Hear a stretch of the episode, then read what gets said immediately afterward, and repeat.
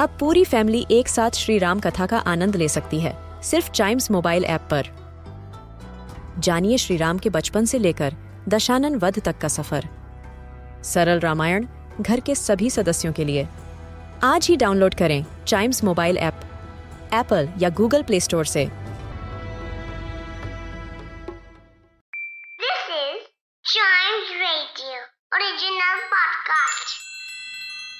World के सबसे बड़े देशों में से एक है इंडिया।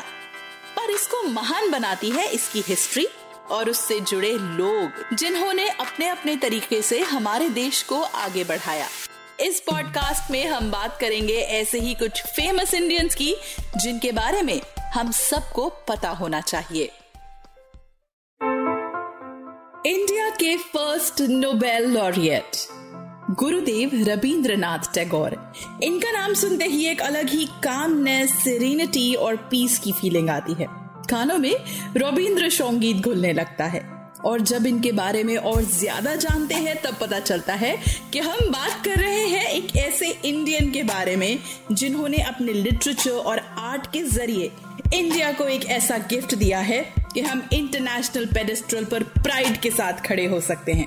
यानी वो गाना जो हमारी कंट्री की पहचान है, हमारी कंट्री का नेशनल एंथम जन, गण, मन। रविंद्रनाथ टैगोर, जो कि एक पोएट राइटर कंपोजर फिलोसोफर और पेंटर थे, उनका जन्म सेवेंथ मई 1861 को कैलकाटा में हुआ था। उनके पिताजी का नाम देवेंद्रनाथ टैगोर था और वो एक फिलोसोफर और रिफॉर्मर थे। उनकी माताजी का नाम शारदा देवी था। रविंद्रनाथ अपने सभी भाई बहनों में सबसे छोटे थे। बचपन से ही उनके पिताजी ने उन्हें और उनके सिबलिंग्स को एक ऐसा माहौल दिया था कि लिटरेचर और म्यूज़िक की तरफ़ उनका रुझान होना तय था। जब गुरुदेव काफ़ी छोटे थे, तब उनकी माताजी के स्वर्गवास के बाद उन्हें ज़्यादातर सर्वेंट्स ने ही रेस किया था। वो फ़िज़िकल स्कूल नहीं गए, बल्कि उनके पिताजी ने फ्री फ्लो ऑफ़ एजुकेशन की तरफ़ ज़्यादा ध्यान दिया था। उनके बड़े भाई हेमेंद्र नाथ ने उन्हें पढ़ाया। वो भी बहुत इंटरेस्टिंग और यूनिक तरह से। वो उन्हें स्विमिंग करवाते, पहाड़ों पर ट्रैकिंग करवाते जिम्नास्टिक्स जूडो और रेसलिंग में ट्रेन करते और साथ ही घर पर ही उन्हें drawing anatomy geography history literature maths Sanskrit और इंग्लिश के लेसन देते। जब वो 11 साल के हुए, तब वो अपने पिताजी के साथ कैलकटा छोड़ के शांति निकेतन में रहने लगे। और वहाँ उन्होंने अपने लिखने की जर्नी को स्टार्ट किया। 1873 में एक महीने के लिए वो अमृतसर भी रहे और वहाँ पर रहते हुए उन्होंने छह पोम्स लिखी सिखिज्म पर। और वहाँ से लौटने के बाद 1877 तक उन्होंने अपने कई रिटर्न वर्क्स को कंप्लीट किया। 1878 में उनके पिताजी ने उन्हें इंग्लैंड भेज दिया लॉ पढ़ने के लिए। लेकिन लॉ पढ़ने के बजाय उन्हें शेक्सपियर और दूसरे प्ले के वर्क्स को पढ़ना ज़्यादा इंटरेस्टिंग लगा। ये सब पढ़कर उन्होंने अपना रास्ता चुन लिया था। इसलिए 1880 में वो बिना लॉ की डिग्री लिए, लेकिन राइटिंग के लिए ढेर सारा इंस्पिरेशन लेकर वापस इंडिया आए। और उसके बाद उन्होंने कई जॉनर्स में लिखा, जैसे drama short stories novels poetry songs और कई तरह के आर्ट वर्क्स बनाए। गुरुदेव एक अक्लेम्ड म्यूजिशियन थे, क्योंकि बचपन में ही उनके पिताजी ने उन्हें और उनके सिबलिंग्स को म्यूज़िक लेसन दिलवाए थे। और उन्होंने जो सॉन्ग्स लिखे थे और उन्हें कंपोज किया था, उसका म्यूज़िक में अपना अलग ही जॉनरा बन गया, जिसे हम रविंद्र संगीत कहते हैं।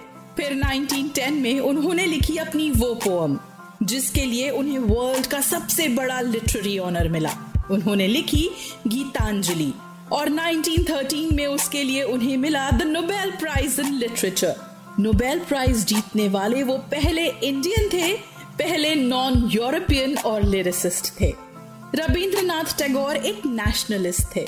उन्हें इंडिया पर ब्रिटिश रूल पसंद नहीं था, लेकिन ब्रिटिश की दी हुई एजुकेशन का कॉन्सेप्ट उन्हें अच्छा लगता था। इसलिए नोबेल प्राइज के अवार्डेड मनी से उन्होंने शांति निकेतन में बनाई विश्व भारती यूनिवर्सिटी जिसमें उन्होंने प्रैक्टिकल और आर्टिस्टिक एजुकेशन पर ज़्यादा ज़ोर दिया। 1915 में महात्मा गांधी उनसे शांति निकेतन में मिले। दोनों एक दूसरे को म्यूचुअली रिस्पेक्ट करते थे। गांधी जी ने ही उन्हें गुरुदेव का टाइटल पहली बार दिया था। नोबेल मिलने के बाद ब्रिटिश ने उन्हें नाइटहुड से भी ऑनर किया, लेकिन 1919 में जलियावाला बाग मैसेकर के बाद अपना दुख और डिस्प्लेजर दिखाने के लिए उन्होंने अपनी नाइटहुड डिनाउंस कर दी। इंडियन इंडिपेंडेंस के लिए कई लोगों के पास अलग अलग तरह के मीन्स थे, लेकिन गुरुदेव का टूल था उनका पेन जिससे उन्होंने इंडिया और इंडियंस के लिए कई पेट्रियोटिक और इंस्पिरेशनल पोएम्स लिखी। इतना ही नहीं इंडियन सब कॉन्टिनेंट में तीन कंट्रीज़ के नेशनल एंथम के पीछे उनकी ही कलम की स्याही है। इंडिया और बांग्लादेश के एंथम्स तो उन्होंने लिखे ही हैं। साथ ही, श्रीलंका के एंथम के पीछे भी उनकी ही सोच और इंस्पिरेशन है। गुरुदेव रविंद्रनाथ टैगोर की लाइफ से हमें ये सीखने को मिलता है कि अपनी लाइफ को अगर हम किसी रिफॉर्म जैसे एजुकेशन और अपलिफ्टमेंट के नाम कर दें, और अपने अटेम्प्ट्स के लिए जो भी पॉसिबल हो करें, जैसे लिटरेचर और आर्ट की हेल्प से रिफॉर्म्स लाना तो हम ज़रूर सक्सेसफुल हो सकते हैं।